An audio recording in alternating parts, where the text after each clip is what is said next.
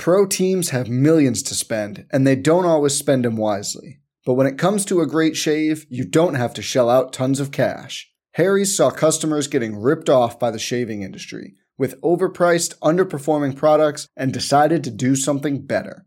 They found their own way to make beautifully designed razors for a fraction of the price of the other big brands, so you never wonder if you overpaid. Harry's shaving products look great, and the weighted handle makes shaving feel great too. I like to keep my beard neat, and Harry's always leaves me with a smooth yet crisp shave. Harry's quality is top notch, thanks to German engineered blades made in their own factory that stay sharp longer. You can get a five blade razor, weighted handle, foaming shave gel, and a travel cover for just three bucks at harrys.com slash bluewire. And Harry's has the highest customer satisfaction in the shaving industry, plus a convenient subscription option that you can cancel at any time. Getting the best doesn't mean spending the most when you shave with Harry's. Get started with a $13 trial set for just $3 at harrys.com slash bluewire. That's harrys.com slash bluewire for a $3 trial set. The Links and Locks Podcast. Podcast. Better than most. Better than most. Better than most. Winner, winner, chicken dinner! Four!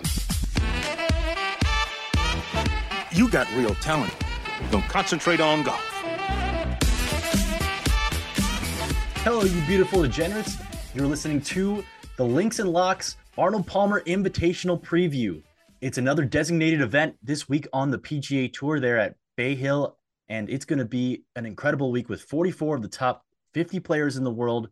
Jon Rahm is back after winning his third tournament in his last six starts. It's a star studded field once again.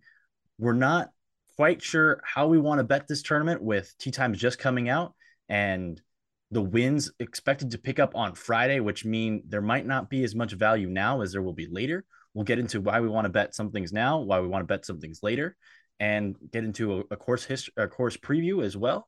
And then we'll get through the rest of our cards this week. I'm Roberto Arguello, your host of the Links and Locks betting podcast presented by Bet365. As always, I'm joined here by Nick Bretwisch, that's at Sticks Picks on Twitter, and I'm also joined by Spencer Aguiar, that's at Tee Off Sports on Twitter. Welcome in, guys. And Spencer, what's your fir- what's your first best bet for this week? I feel like saying best bet for any of these tournaments just becomes a struggle to try to figure out how many wagers we can find here. But um, I'm going to go back to the head to head market, 8 and 0 on the year from a pre tournament perspective there. So we're going to try to keep that going. I'm going to say Adam Scott minus 110 over Wyndham Clark. All right. Adam Scott over Wyndham Clark. How about you, Nick?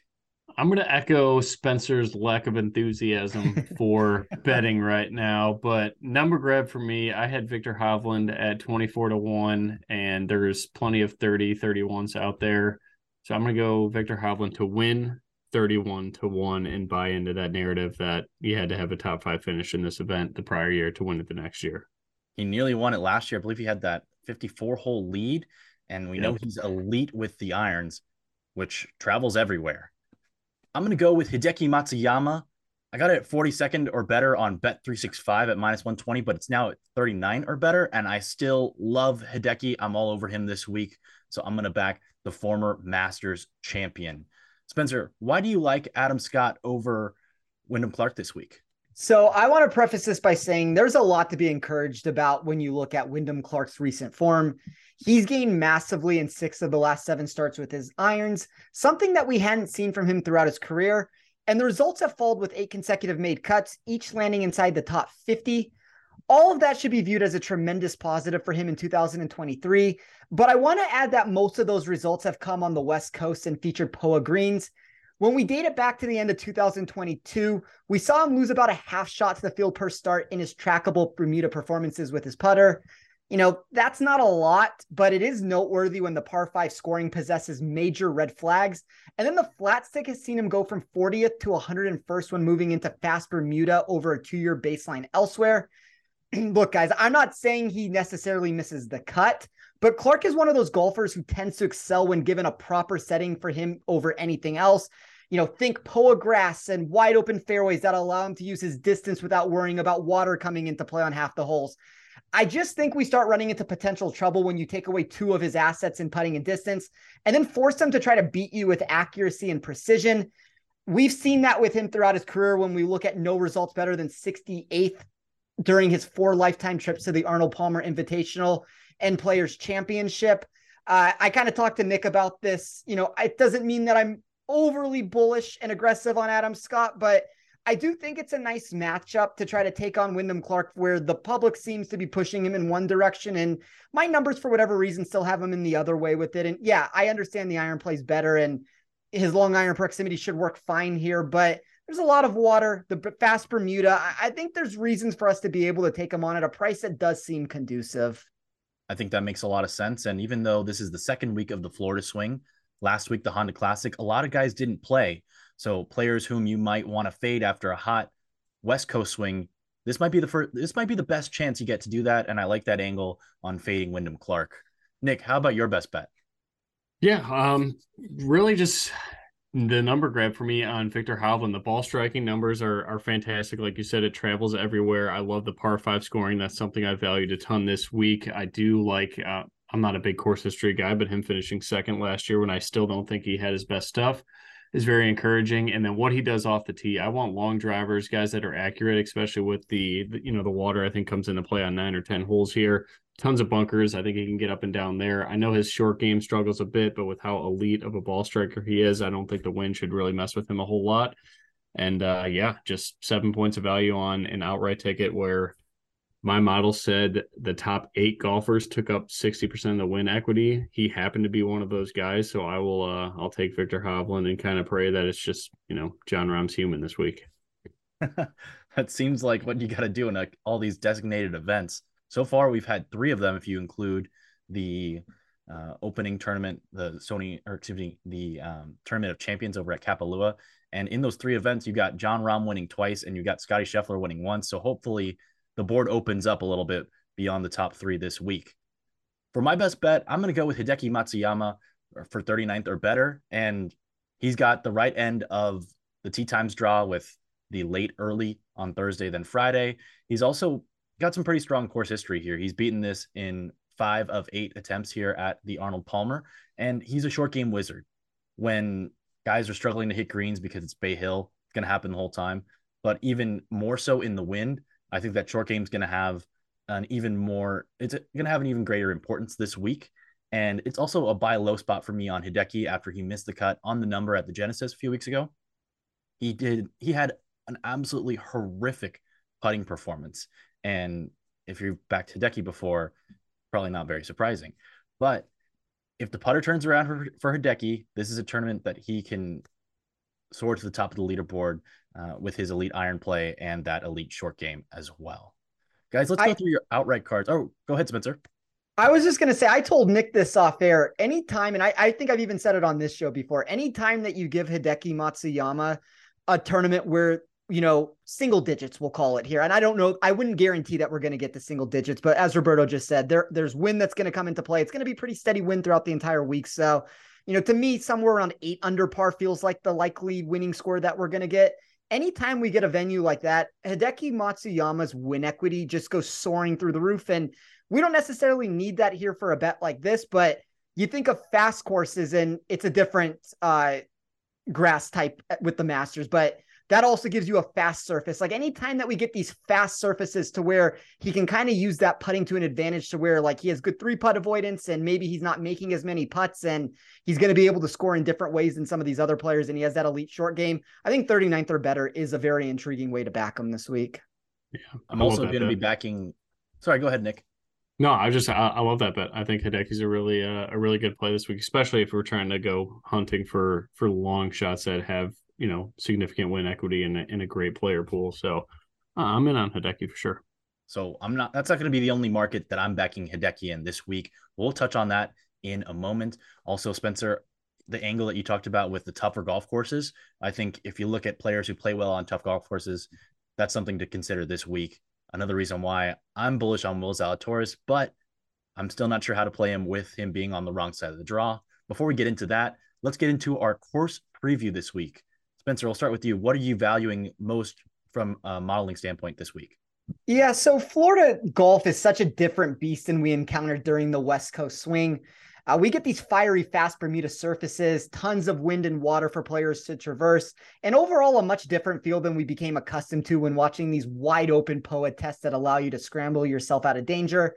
We don't have to look any further than the 80 plus bunkers and you know nine to 10 holes that have water coming into play to realize errors can quickly compound and generate this unfair and often inconsistent nature of the penalty. I say that because a ball that trickles into the water will count the same as one that misses its target by 30 yards and goes into the water. Uh, there's this brutal three inch rough that can make stopping your second shot out of these lies challenging at times because of the dense nature of the grass. And then most approaches will lack apex and spin needed to hold these greens. I think all of that sounds fine from a structural standpoint, but Bay Hill's an awkward course that has been known to present unique dispersion of scoring throughout different iterations of the contest. There was a massive increase in strokes gain around the green in 2022, whereas heightened approach in 2021 and emphasize off the tee returns in 2020 seemed to be what held if you're looking from a statistical perspective. Um, you know, with all that being said, that lack of statistical predictability makes this contest difficult for most golf pundits to try and run numbers for because of the yearly uncertainty. It doesn't mean we can't uniquely construct data points for our models, but it's one of those events where a hybrid of the known versus the unknown should work when running numbers. I'm not going to go into this very deeply this week, talking about everything, but I just very quickly want to talk about the seven categories that I did run. So I started with weighted tee to green for 25%. I ran three different strokes gain totals that looked into wind production, how someone has performed on long and laborious courses, and then fast Bermuda. Uh, weighted scoring was a big one to try and recalculate all 18 holes. And then I essentially remodeled two ball striking categories to mimic Bay Hill. The top of that model produced Rahm, Rory, Scheffler. That's very standard. Uh, Xander in the fourth spot, Sungjae in the five spot. And then you got a really close range with Will Zalatoris, Patrick Cantlay, Tony Finau to round out those next few names. But uh, I think that's what you would expect when you talk about running a model, at least if you're running it from a correct perspective. But you know, you talked about this a second ago, Roberto. It, it's a really difficult tournament to bet from an outright perspective. We can talk about that in a second and how we think the best way of going about that is, but uh, difficult week in that regard. Nick, anything else that you're considering this week that Spencer didn't touch on? No, um, I, I really talked about. Uh, I kind of built my model almost the exact same as his, just a little maybe a, a, little more emphasis on the par five scoring, especially with this weather. Like all par fives are reachable here. I want my guys that you know if the course is or the course is going to play tough. We're predicting, you know, the winning score somewhere to be like the six to ten range. I really need birdies on those par fives. Just, just really quickly before we move on, because I just want to touch on what Nick just said there. So the weighted scoring for me takes par three recalculation, par four recalculation, and par five recalculation when you look at what Scotty Scheffler did last year, and I and I believe this is what it is. I don't want to be quoted on this. Uh, I believe he was 11 under on the par fives last year, and we saw him win the tournament at about five under par. That kind of mm-hmm. goes to what Nick's saying that par fives are really important here. And that's what a big grand total of my weighted scoring is is that par five birdie or better percentage. It's kind of a funky way of saying it because it does have par three and par four thrown into the mix there, but uh, it's a lot of weighted par five, that birdie or better percentage, that long iron proximity, a lot of those things that can find players that are going to be more inclined to score on those holes. More of a general question here relating to the par five scoring. When you've got a, a tournament or a course like this, where you've got long, tough par threes, I believe they're the longest par threes on the PGA yeah. Tour. All four of them are over 200 yards. Um, sometimes that's not going to generate a big scoring di- distribution. Uh, I'm not saying this exactly for this week, but just in general, if you have some tougher holes where everybody's taking the same shot, a bailout, and then they're two putting or whatever, uh, depending on the green complex, of course.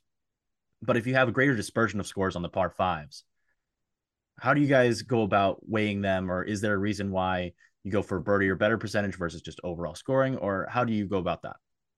I went for birdie or better percentage just because I mean it's such a it's a tournament that we look at that it's really difficult to score to begin with. So I want players that are going to make birdies in these situations. Like par is going to be negative. Like all the holes range between 33.5% to 50 something percent when we're looking at the par five birdie or better percentage there. And then really the way that I do my calculation is So I will take the historical dispersion between uh, the par threes, the par fours, and the par fives, weigh them in together. But like one of the ways I'll run the par threes is I'll add bogey, bogey avoidance to the mix. I will look at more of those iron proximity ranges. As you said, Roberto, these are the longest on tour. They're, you know, 199 to 200 plus for every single hole that we're looking at this week. So I'm going to try to find that sort of a prototype of a player that's going to be able to find success in that area.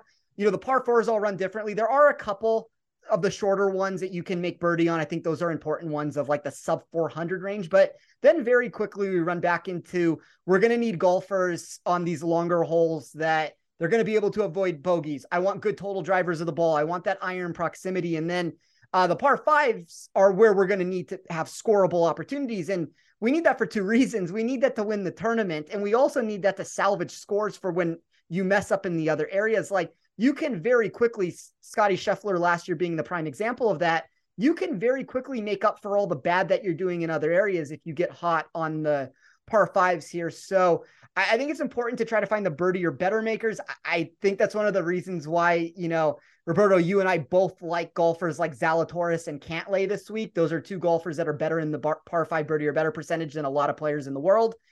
I just don't know exactly how we can find a way to back them since these numbers are really um, sucked dry at this point. It's tough. Yeah, you mentioned Zalatoris and Cantlay, and Zalatoris, someone whom I saw people betting at over 30 to 1, and now can't find him much higher than 20 to 1 yeah. in the market. With that being said, Spencer, who are you eyeing for the outright market among those odds available right now? So, I mean, to be honest, I think we're mostly dart throwing at this point when most shops are shading exposure from being able to back anyone near the top in a profitable sense. Uh, everyone 50 to 1 or less ranked in the top 30 of some iteration of my model. That kind of shows that pricing is stout across the board before we even start to condense the math into win percentages. Uh, it's one of those things where we didn't get a discount in any spot. I know that's the thing we seem to harp on on this show is you have guys like Rahm, Rory, Scheffler. They're all 10 to 1 or less or in that range at every single book. And we're not really getting any drift at any of these places. And that's what makes it so tough where everyone with top 10 win equity is placing sub 30 to 1 for the week. Now, I did decide to bet two names here because they were the only two golfers that experienced any long term advantage with my math when I ran this on the board. Um, I mean, to go back to this point, I think Zalatoris or Cantlay would have been the two if I could have found them at anything 20 to 5 to 1 or higher. I would have placed those wagers. I unfortunately missed the window there of going about that. But, you know, I think if we're trying to just name names here that I think could be doable or bettable at some point during the event, I, I think we're looking at like the Rorys, the Zalatorises, um, Cantlay, Xander, Finau, any one of those numbers, if they can drift far enough on Thursday night or Friday night, there might be an opportunity there. But I started with Sungjae Im at 41 to 1. Unfortunately, that number has dropped into the 30s, um, you know, before we could record this show. But my numbers always value Sungjae higher than consensus. I had proper at 28 to 1. So he was really my big difference there when looking at that. The course history stout, the Florida background of production is top notch. And he graded fourth in my model when running this from a weighted T to green perspective. That was five slots higher than his baseline total. And then you could argue that this is probably better for other markets like a placement wage or maybe a top 40, a top 20, something like that.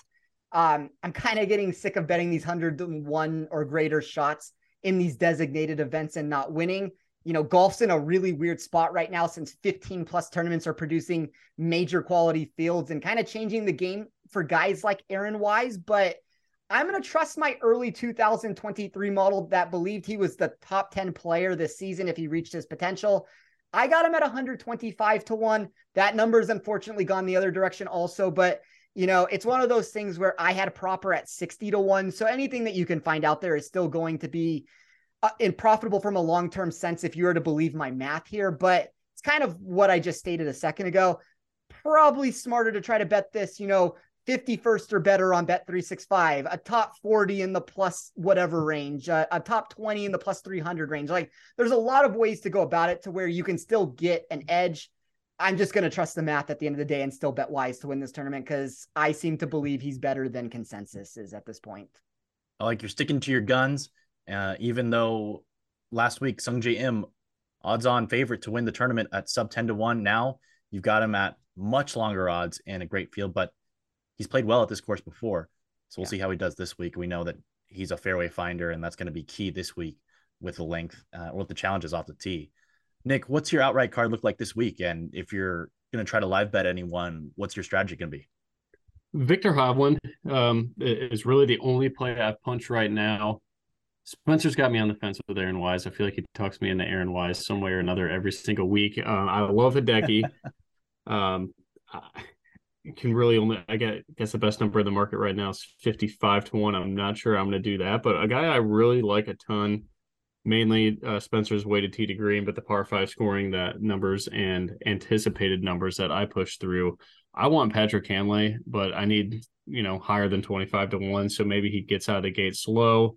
Um, I believe he's on the. Uh, I don't even know if the right side of the draw is, is a thing. If the winds get that bad, I think they'll stop play. So I'm not too concerned about that. But I think Cantlay, if I could get twenty five to one or higher, um, I'd love a thirty to one. I think I'd jump on that right away. And then Tony Finau, same thing. If I can get thirty to one on Finau, I think I'd go.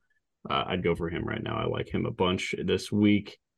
Um, I was close to Keith Mitchell at 55 to 1, but I just can't do it in this field. When Hideki is 55 to 1, too, it just seems like Keith Mitchell's not the same guy that Hideki is. I know Hideki's form's not fantastic right now, but Finau and uh, Patrick Cantlay are the guys I'm most interested in getting slow off the gate and seeing if the numbers change.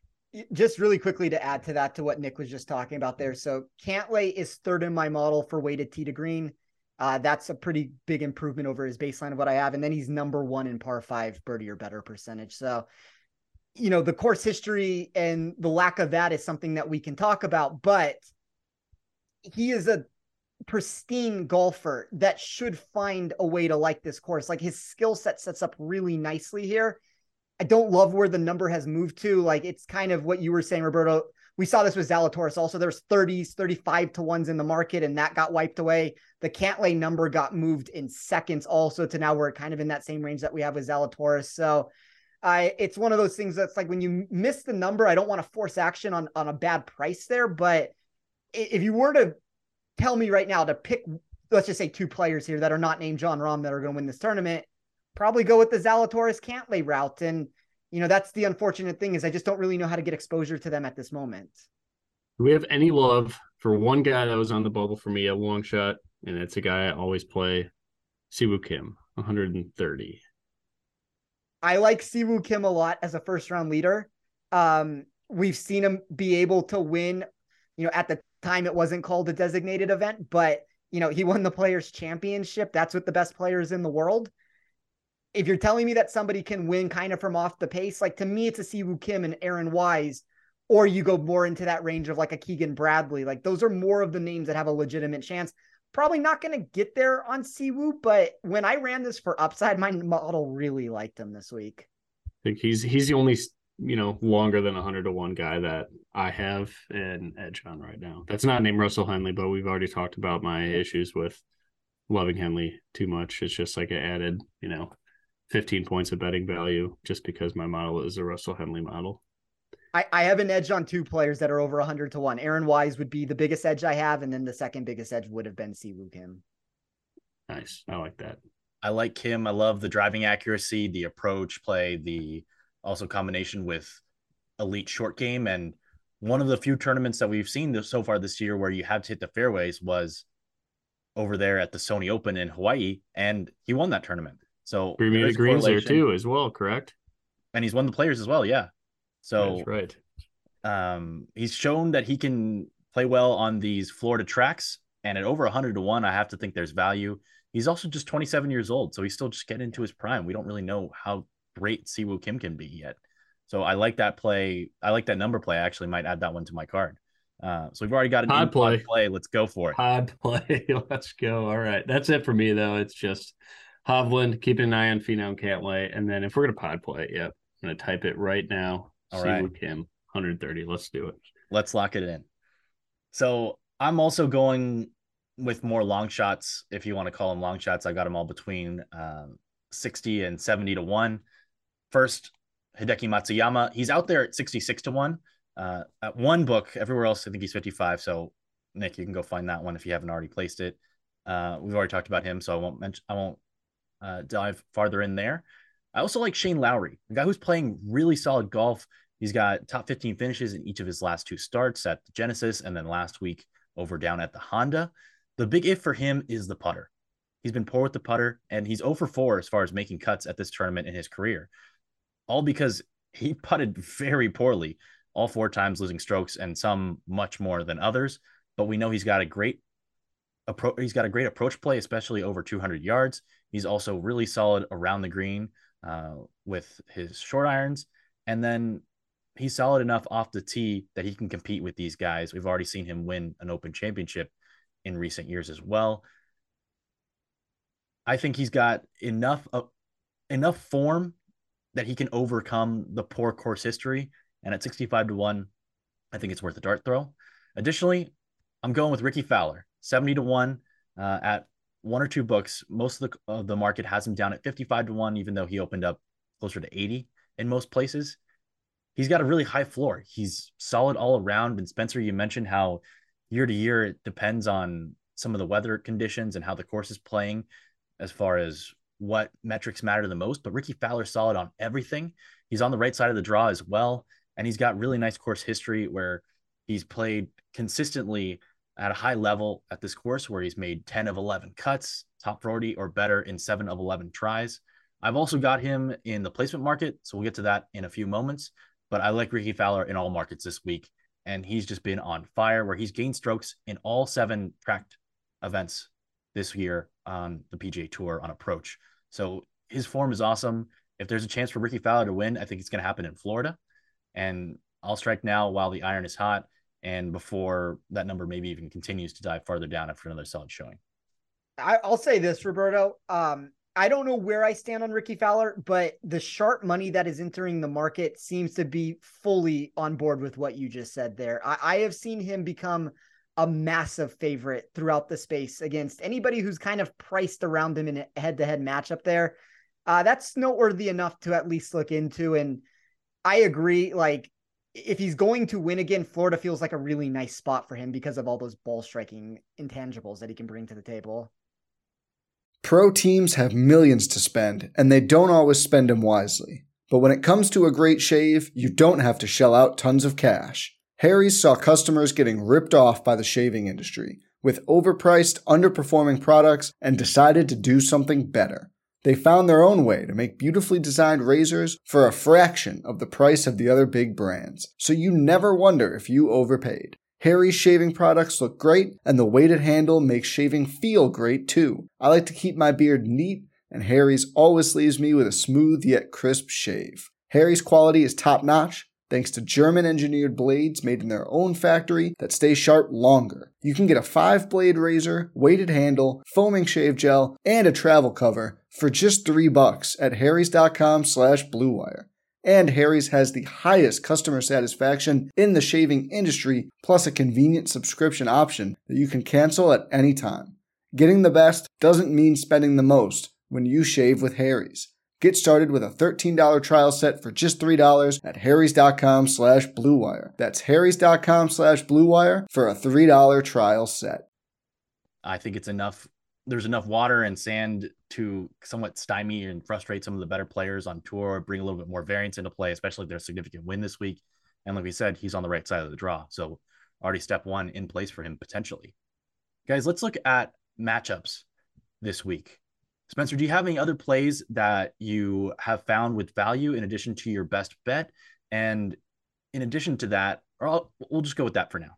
Second question later. Uh, no, I mean it's a really weird board. Like it, it's it's a lot of star versus stars, which I would rather avoid. I don't really want to go down, even if I have a little bit of value. There's just too much volatility there. Uh, there's a lot of safety versus safety, and there's a lot of that like boom bust versus boom bust with it. So no, I, I, guess like just to give a shorter answer there, there's not a ton of value for me. I mean, I don't mind if we want to run through some matchups and talk about some stuff that maybe we can find a play on here that has a marginal edge, but I usually want about 20 points of value to recommend it. And I mean, I even pushed it a little bit to go the Adam Scott route. So no, I, I guess unfortunately not. Nick, any first thoughts on matchups before we dive a little bit more into some potential um, ones to that would would intrigue us? I forced one because I have a problem. I only had 12 points of value on it. Um, I had Russ Henley and Harman at minus 110 aside. You can get Henley at plus 102 in that matchup over Harman. But like Spencer said, that is uh scrub against scrub pretty much right now. So the boom bust. Star um, against star. Yeah, star against no. I I do not like Brian Harman, but that is me taking one of my favorite golfers in Russ Henley against a golfer I cannot stand in Brian Harman. So, um, again, only 12 points of value there. So I took it and just because my heart said to do it. So that's for DGen Nation out here. Um, but I, I, do not think there's a good mathematical edge on that play at all. They could both miss a cut and both be terrible. So a little sketchy, but that is the only matchup I have on the board right now. All right. So you got Henley in the Battle of the Bulldogs. I there you go. am intrigued by some of the matchups that involve one player who is on the right side of the draw going late early, with the winds expected to be the highest um, in the 20 mile per hour range consistently with gusts up to 40 on that Friday afternoon. However, there are some other players that have been matched up on the other side of the draw that go early late. And so some of them that I haven't placed any bets on yet, but that I'm intrigued about include Jon Rahm over Scottie Scheffler at minus 138. I don't love laying juice. But another way, if you wanted to fade Scheffler, is to go with Max Homa over him at plus 124. Guys, if you had to fade Scheffler, which Ooh. probably is a great idea, yeah, which route would you go? Um, I mean, I, I'll answer real quick. I would take Homa and just like if you're fading Scheffler, you're going to need him to pretty much implode in general, right? So you're assuming he just does not play well at all. So I would take the plus money on Homa. I, I don't, don't like him either. I don't love this answer I'm going to give. I guess I would go the opposite route and lay the juice with Rahm. Man, that sounded painful, Spencer. I don't love it. Like it's it's really star difficult. against star. Yeah, yeah, that's the problem with it. And it's even like I understand and I kind of like generally agree with Nick's answer that he just gave. If it's close, I'd rather take the plus money with it. But like my model is every single time, no matter how I run it, just keeps pushing Rahm further and further and further out against all these opponents. And really, like the one that got closer than everybody else would be Rory McIlroy. Like it still liked Rahm better than Rory, but Rory was the one that was the closest. And then it was kind of like both of those two guys had an edge over Scottie that was substantial enough to where I'm not going to bet it in the star versus star battle there. But look, I, I think it's intriguing if we're saying one guy quote unquote has the right side of the draw and the other one doesn't. And I think Nick brought up a good point that they could stop it. There could mm-hmm. be anything could come in on that back end to where you think you have an advantage and then it doesn't come into play. But if you're telling me that there is an advantage, which right now at this very moment, there is an advantage for that uh, late early split on Thursday and Friday. Rahm is probably the most likely winner of this tournament for a reason, and his safety is just kind of unmatched at this point. I was thinking about looking at potential just second round matchups, not a tournament matchup, just to try to limit it to the players who are on the right or wrong side of the waves. I was thinking about fading Viktor Hovland. I don't love the idea for the whole tournament, but he's playing in the same group with Will Zalatoris, a player that I am generally higher on than the market. And Will Zalatoris quietly, even though, yes, you'll see every week a viral video of his putter where he signs just where he looks like he's signing his uh, last name in cursive on his backswing, and it's just awful from somewhere between four and eight feet. His putting stroke outside of ten feet is one of the best on the PGA Tour. Yeah, and he has consistently improved his stroke to gain putting numbers since he got onto the tour every single year. I think that's underrated, even though those short putts can be pretty ugly at times. And Viktor Hovland, as everybody knows, struggles around the greens. And if the wind's really picking up, I'd rather have Zalatoris trying to get up and down from eight to 15 feet all day. And I give him a slight ball striking edge as well, which might be somewhat controversial, but I like the distance that he offers off the tee as well. Both these guys really straight off the tee, elite iron strikers. How are you going to be attacking them as two of the players who might be more susceptible to the wind this week? I'll say this from what I've noticed about Viktor Hovland historically when running numbers. And I've seen it numerous times. Anytime that the wind picks up, and let's say it's like 10 miles per hour plus, his numbers do seem to go south in a lot of those areas. And I even see it with my model. Like if we're looking at the players that are, I mean, let's call it sub 40 ish to one, I think that's probably a fair range. He is the only golfer. Um, yeah, he's the only golfer that I have that ranks outside the top 30 in strokes gained total and wind. We know that the short game can run into problems. There are issues that can come into play if he's not hitting as many greens in regulation. I do tend to like both Hovland and Zalatoris this week, but I, I, think that if we're talking about heavy wins and that does come to fruition, Hovland probably gets affected more than a lot of players of that upper echelon group of names that we would talk about. Nick, any thoughts on us potentially fading your guy Hovland? I'm okay if it's just for a day. It's a if it's a round one matchup, sure. But um on the event, I no, I usually don't ever play Hovland too. So uh, I'm trusting him. I, I think this is a good spot for him. My model never likes Hovland either, and I had him in the top 10 this week. So that kind of tells me everything that I wanted to know about what I want to do. But, you know, there's nothing to say that Hovland can't get off to a fast start on Thursday. And then all of a sudden on Friday, the wind takes him back a little bit. And you look at a situation where Zalatoris beats him by a couple shots. Like, I think that that's a, a unique way to try to approach it. But to me, it's still like star versus star with one player possessing probably more volatility in Hovland than I would care to see on a battle. So, like, if that's a reason to oppose him, that makes sense to me. In general, I'm going to be looking for those Friday matchups with one player who's got an advantage over the other in strokes gained around the green, if all things else are equal, especially if I think there might be an edge in that one player with the advanced around the green games uh, play, like I do with Val with Will Zalatoris, just because I think he's incredible and with the form picking up after the Genesis, I think he's got a chance to win very, very soon on the PGA Tour. Uh, guys, let's go to our placement market bets. What do you guys have this week? And do we have a Hammer Kid play in the top 40 market? We'll start with you, Nick.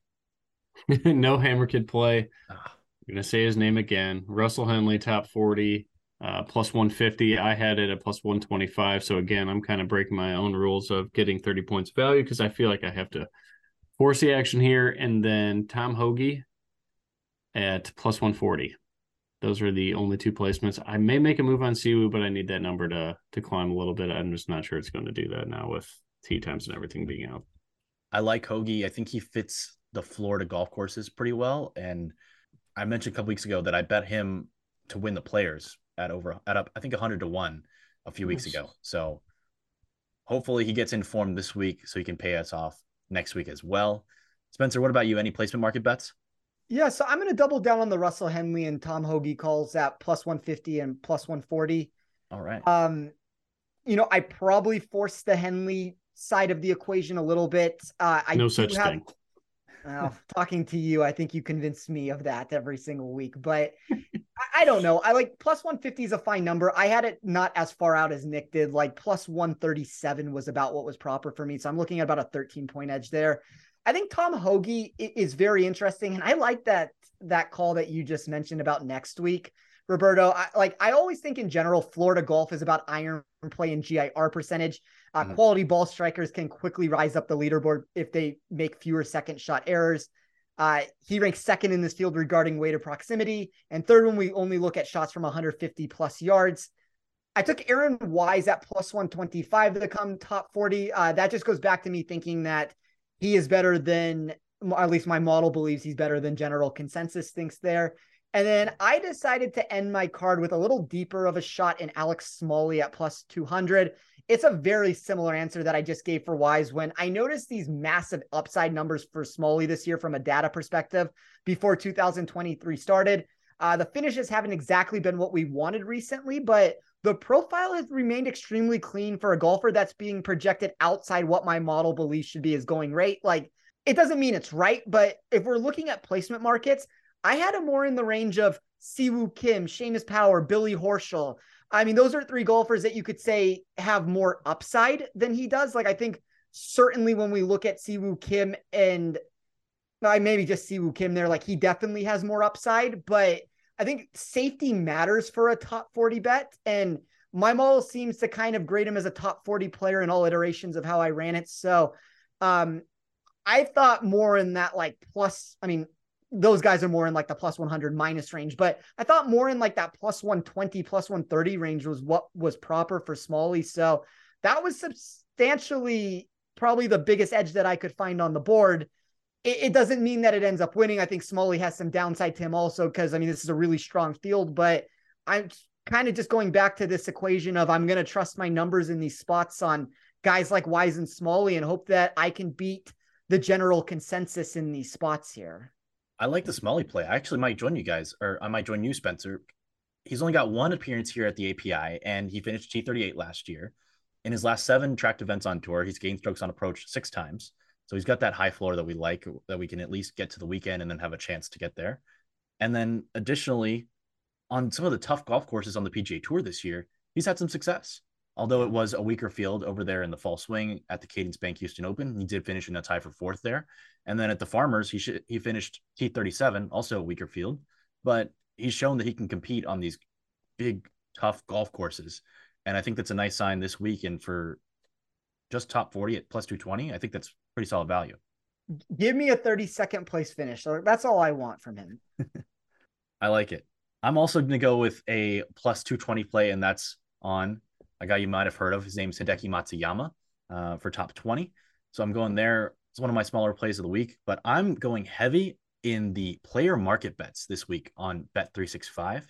And just a reminder that the Links and Locks podcast is proudly presented by Bet365, the world's favorite sportsbook brand. Sign up with promo code ACTION to get Bet365 exclusive to get Bet365's exclusive sign up offer in New Jersey and Colorado bet $1 on any game, get $200 free. So I'm going to go into the placement market bets that I have because I've got four. Uh, I've alluded to a couple of them. I've got Hideki Matsuyama. It opened at 42 or better. I've got it now at 39 or better. And for reasons we've discussed, I think he's got a high floor and I like that one. And that's part of my escalator on him. I've also got Rickie Fowler, 37 or better. We mentioned why I like Rickie Fowler as well. So I'll keep it moving.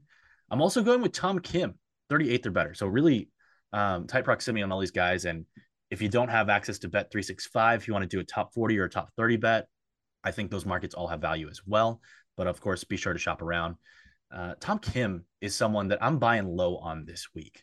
His last two starts came at the WM and the Genesis, both designated events, bigger golf courses. And this week at Bay Hill, the last five tournaments here uh, for the API have valued driving accuracy slightly more than driving distance.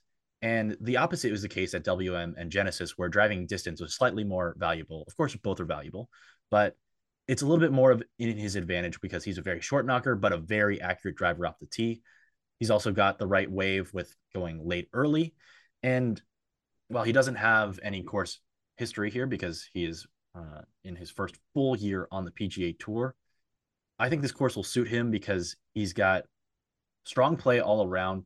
He's been 38th or better in six of his nine starts this season and top 50 in eight of nine. So he's got a really high floor. The only time he missed a cut was at the Sony, where he was actually the odds on favorite to win that week, but he got the kiss of death by me betting on him outright. So he had no chance. So he was absolutely doomed. He finished third worst in the field that week in putting. So an absolute outlier, terrible putting performance is the only way he's missed a cut so far on the PGA Tour this season. So I think he's got a really high floor. He's got the right wave. And because he's so accurate off the tee, he's only been below average in driving accuracy once out of his nine starts this year, and that was by 1%. So he is an elite fairway finder. And we know he's shorter, but his iron his iron numbers are insane right now still. We know they're going to regress because it's not possible to stay as precise as he's been. But I think Tom Kim is someone who might have gotten forgotten after the last couple of designated events. And although I'm not going to play him outright this week, I think he's got a really high floor, and I'll take him at 38th or better at minus 120. Finally, I got one fade, and I'm picking on the old guy, Luke Donald. He opened at 70th or worse at minus 120. Now he's 73rd or worse. And he's got the wrong end of the tee times where he's going early, late. He's got miscuts in three of four starts here. And for someone who's played on the PGA Tour as long as he has, I think it says something that he's avoided this tournament for the most part. But we know he is the European Ryder Cup captain this year. and he wants to see the best players play and he wants to be there. So this week he's on a sponsors exemption, so he wouldn't have otherwise qualified if it wasn't for the sponsors for this tournament. But he's out there trying to get a look at a bunch of the other European players, and with all the LIV defections, he's got some scouting to do. So he's there. I don't think he's there to win this tournament. And after finishing in a tie for 40th at the Genesis, where he was very impressive a couple weeks ago, I think this is a relatively sell high spot for him. He's just not the 70th or 73rd best player in the field this week. I think he's going to miss the cut. And especially with the wind going against them for a guy who hits it as short as he does, I don't see way. I don't see how Luke Donald makes the cut this week. And I'll take him 73rd or worse gladly. So there's 120 players in this field. Mm-hmm. I have him 117th in my model. yeah. So I ran a model today. Um, I'm still working on. It's very much a work in progress, but it had him dead last among all the players with data, which wasn't enough. But I think it was about 100 players that had data on of the 120, and it was he was dead last. So I don't know how he's 73rd or worse. I thought this should have been around 85th or 90th, but I love that bet. That was almost Yeah. the best bet. Yeah, I, I think that that's one of those spots where it's probably name recognition above anything else. And we've at least seen him recently. Like he came 40th at the Genesis. That's maybe what some people are Mhm. holding on to. But yeah, I mean, I would tend to agree that I think he's going to miss the cut. And if we think he's going to miss the cut, then we're already off to a really good start there. Nick, any thoughts on those I just mentioned, or any of your own uh, placement market bets uh, on the finishing position on Bet three six five? I love that Donald play. I was punching that in as we spoke. Awesome. Another in pod play. You love to see it. Two of I them. am also going two. to add that one. Let's all right, go. all three of us. Okay, Yeah. cool.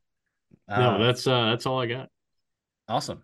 Um, any other exotic plays or bets that we haven't discussed that you're on before we get into some rapid fire? Not for me. What about you, Nick? Nothing.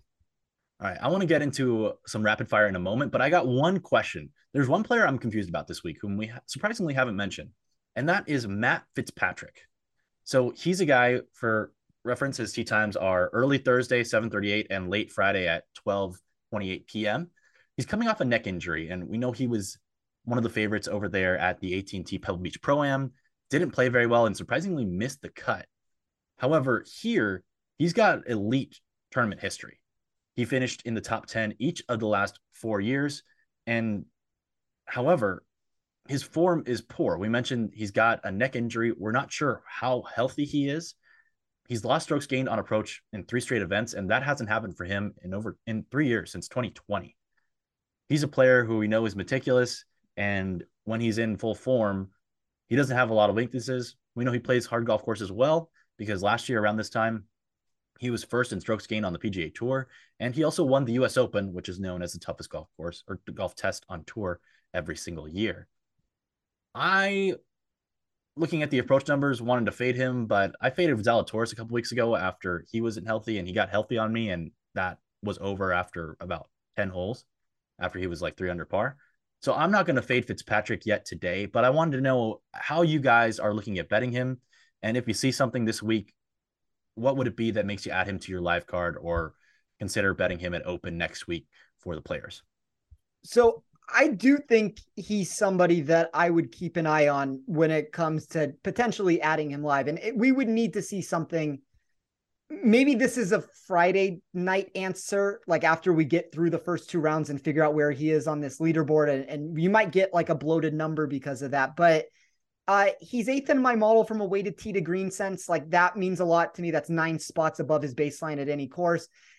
I, I do think he's a challenging person to try to figure out though because of the injury concerns. Like there's obviously a lot of different markets out there to try to to give an answer to on that. Now, I, think if we're talking safety, which would be like, you know, a head-to-head bet or I mean, he's going to be too low for a top 40 for me to want to back him. But anything like that, I would be out on just because I don't know what to expect. But I think if I start shooting things up the the board a little bit, whether that be an outright during the event or you know, if you want to take a flyer shot on him as a top 10, like that would be more of the way that I'm looking to back him. But it's like those low exposure unit bets to where I can take a shot on a golfer that I think has top 50 win, top 15 win equity in this tournament.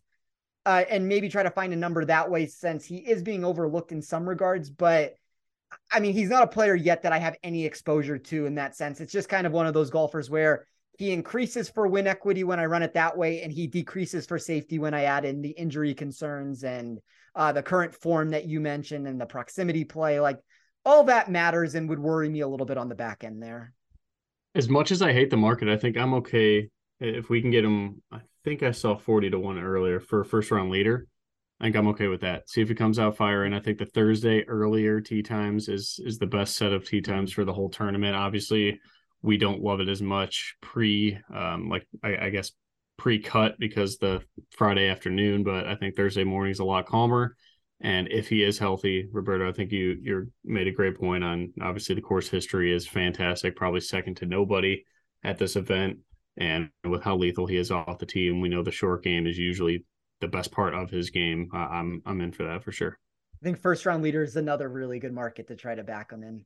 Yeah, I mean his I outright agree. numbers you like mid 30s, and then I saw 42 to one I think for first round leader, and he's got the calm weather, calm quote unquote for Thursday morning compared to the afternoon. I'm I'm I'll go with that on Fitzpatrick.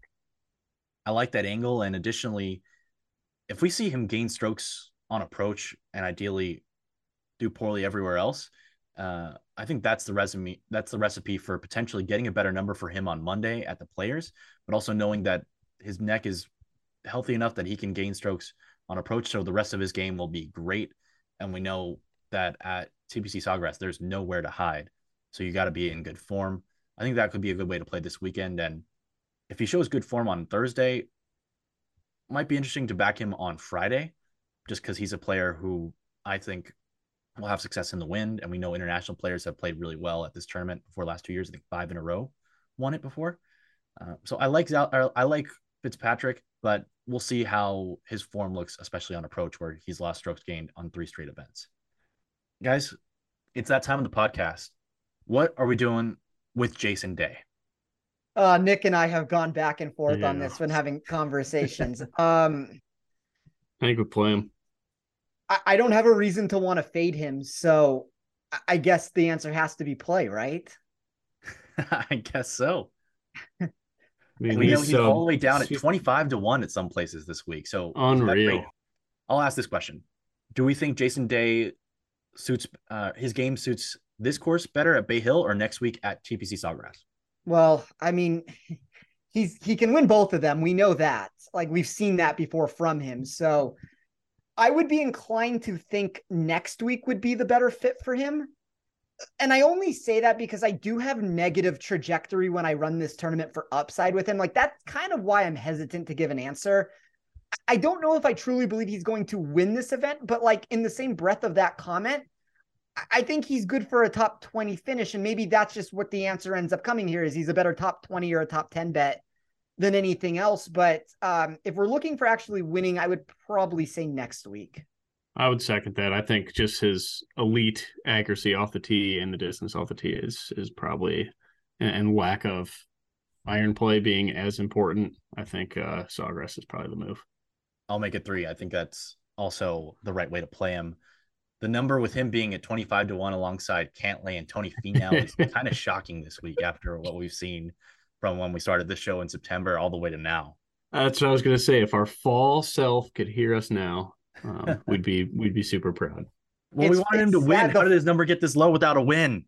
The, the, the fall me was touting Jason Day every single week, and then all of a sudden he became good, and and I don't want to back him at these prices anymore. So now I'm like out all of a sudden. But it's just it's just I think we've all said it. I mean, like we don't even need to make a joke about it. It's like it's really difficult when he's priced the same as a Finau or a Cantlay or, you know, Zalatoris at some point of this week. Obviously, the Zalatoris number has moved a little bit now, but the win equity is just not the same, unfortunately, um, at least for this event. There, there's going to be contests where I think he probably exudes some of that upside that we're looking for, and, and maybe Sawgrass is the answer for that. All right, we've gotten into our prop, we've gotten through our propaganda segment of the show with Jason Day. We're not even going to touch Webb Simpson today. Um, Thank you. But let's get into some rapid fire before we head out of here. I'll give you guys two names. You give me one word answer on who you'd rather have to win the tournament this week. We'll start with Will Zalatoris versus, or sorry, we'll start with Collin Morikawa versus Max Homa. Collin. I would I would rather have Morikawa. Nick, Collin. Tony Finau or Patrick Cantlay? Uh, see, Can't I think wait. the, I think these two guys are very close. I, I'm gonna say Cantlay also. Justin Thomas or Xander Schauffele? I, I think we've proven on every single show of me wanting to back Xander that I'm a Xander guy, so I'll say Xander. I'm gonna go JT here. I think the weather and the sloppiness helps him out a lot here. Cameron Young, the Demon Deacon, or Matt Fitzpatrick, the brother of a Demon Deacon? I like Fitzpatrick in this spot. Like this is one of those situations where Fitzpatrick. I by the way, I'm terrible at one word answers if we haven't figured this out right now. But Yeah. uh, Fitzpatrick has upside in my model with I with, with the way I ran it. Uh, Cameron Young moves the other way with it. But I mean, they're two players that are like top 12 win equity guys for me. Fitz. Look how much better you are than I am. Just simple. Yeah, I, I play the game by the rules, but you know it is what it is. Jordan Spieth or Sungjae Im? Sungjae. Sanjay. I've got a feeling that Jordan Spieth is going to pop up one of these weeks with nobody suspecting it. Things get weird in Florida. Jordan Spieth is going to have his moment. I'm not sure when. Here I I'll don't disagree with that. I just Could love be now. Sungjae this week. Could be now. I mean, he's he's someone that is going to scramble very well. I mean, he's not going to hit many fairways, and I think that hurts him at Sawgrass. But here with the weather and his ability to scramble, I think he'll be good. He Sahith needs to find the Theegala- putter. Needs to find the putter uh, in a big way. Sahith Theegala or Keith Mitchell? I think Mitchell is a top 20 golfer. I'll say Mitchell. Uh, give me give me Sahith. But real quick on Jordy, Mhm. he did play the only time he gained strokes putting um, outside of Sentry too. But uh, Sony Open in Hawaii, Hawaii, um, butchered that one. Bermuda Greens, and he's lost strokes putting every single event since. Now he's getting back to Bermuda. Let's go, Jordy. Very, very nice note there. I think that's very important, uh, especially Texas guy grew up on these Bermuda grass greens. We know he's hot and cold. Could be hot right now. Chris Kirk, last week's winner, or Tommy Fleetwood? That's easy. Ooh. I, I don't striking think Jesus for me. Always Tommy Fleetwood. I'm going to say Kirk. Oh, They Barry both have negative. See, this is why I give answers though, because like I can't bite strokes my strokes tongue. gained hair. Tommy Fleetwood. Next question. They both have negative trajectory for upside. So like technically my model doesn't think either one's going to win. And, and it's very hard for me to believe that Kirk's going to win in back-to-back weeks, but uh Kirk's numbers are still better. Are, is the game who's going to win or who's going to finish better? Win. Oh, okay. I've been answering these. Who's going to finish better? All right. Oh. Sorry, Spencer. I got. to I don't play the game by the rules. Yeah. I take that back. Two guys growing up, I thought we were kind of the same person. Justin Rose or Adam Scott? I will say Adam Scott. I, I know Nick has a different opinion on Scott than I do this week. And um I, I, I like Scott a little bit though. Can I go neither and fade the old guys? Sure. Yeah, I'm going to fade both. All right. Last one, guys. Gary Woodland or Keegan Bradley? Oh, The answer for me is Keegan. I would love to have an honorary Webb mention though, like Webb versus whoever you would like to pick at the bottom of the barrel here. All right. Webb Simpson or Kevin Kisner? oh God. Y- y- well, you found somebody that I like Webb Simpson. There we go. Successful show for us this week. I'm I'm gonna go uh option C. Will Gordon down at the bottom. Oh, no. We got to to- end the show he now. hurt. He Well- hurt. I know he hurt us. Uh, he just was it. He went in the water on 17 to ruin the top 40. It was so it was painful. But I'm going back to Will Gordon. I like him. I'll say Charley Hoffman is another name to consider down there. Oh, I don't know in what capacity. Maybe not to win the tournament, but in some capacity, Charley Hoffman's been good here. We know Charley Hoffman has popped up as a horse for a course. Of course, he's going to have the first round lead at the Masters again in a month, just like he does every week or every year. Um, interesting number, uh, 40,000 to one this week or plus, uh, 40,000 this week. So 4 40 4,000 to one this week. Uh, fat odds for the Seagull. We got our Webb Simpson mention in. So that's going to do it for us here, uh, this week. You've been listening to the Links and Locks Arnold Palmer Invitational Tournament Preview. This is the Action Network's golf betting podcast presented by Bet365. For more great golf content from our Action Network and Golf Bet team, check out the Best Bets episode of Links and Locks from earlier this week, where Golf Bits, excuse me, where Golf Bets Ben Everill and the Action Network's Jason Sobel quickly run through their top 18 plays for this week's tournament. Be sure to check out actionnetwork.com and the Action app for all of our great golf betting and DFS content. We'll have our best bets posted very shortly. Spencer's got articles coming later this week. I've got a long shots article where I'm going to be talking up Rickie Fowler and Hideki Matsuyama coming as well. Jason Sobel, Matt Vincenzi, uh, a few of the other guys, uh, among a few of the other guys who also have their picks already out there for you to check out. Thanks again for tuning in this week. You can find Nick at Sticks Picks on Twitter. You can also find Spencer at Tee Off Sports. You can find me at Roberto A213. Nick, where else can the people find your content this week before the players next week? It'll be on on Win Daily Sports and then at Better Golf Pod on Twitter. Awesome. How about you, Spencer? Yeah, so you can find all the work that I put out per Rotoballer. Um, I run this through from top to bottom in all markets that you're looking for, and then uh, all those numbers that I ran through, you can find my model over at Rotoballer. Uh, I hope you check it out if you haven't already. It's the tool that I live and die by when making these picks, and it's something I'm really proud of. So if you're not doing so already, check out my uh, wizard model that I have over there. It's a great way to familiarize yourself and play with the weights yourself, make your own derivative of Spencer's model if you're not already into making your own models. And that gives you a leg up when you can find some of these guys that this week have gone down to 20 to 1 when they open at 35 to 1 uh, on Mondays and you know what you're looking for. So always good to have your own projections and it's a valuable resource that you can check out there at Rotoballer. So with that, we'll say thanks to everyone for tuning in and listening and making it all the way through our podcast today. Um, also, like to thank everyone who makes this podcast possible, especially our producers Noah, Sophia, and Matt. And with that, we'll say thanks for tuning in, and here's to hoping you hit the green this week.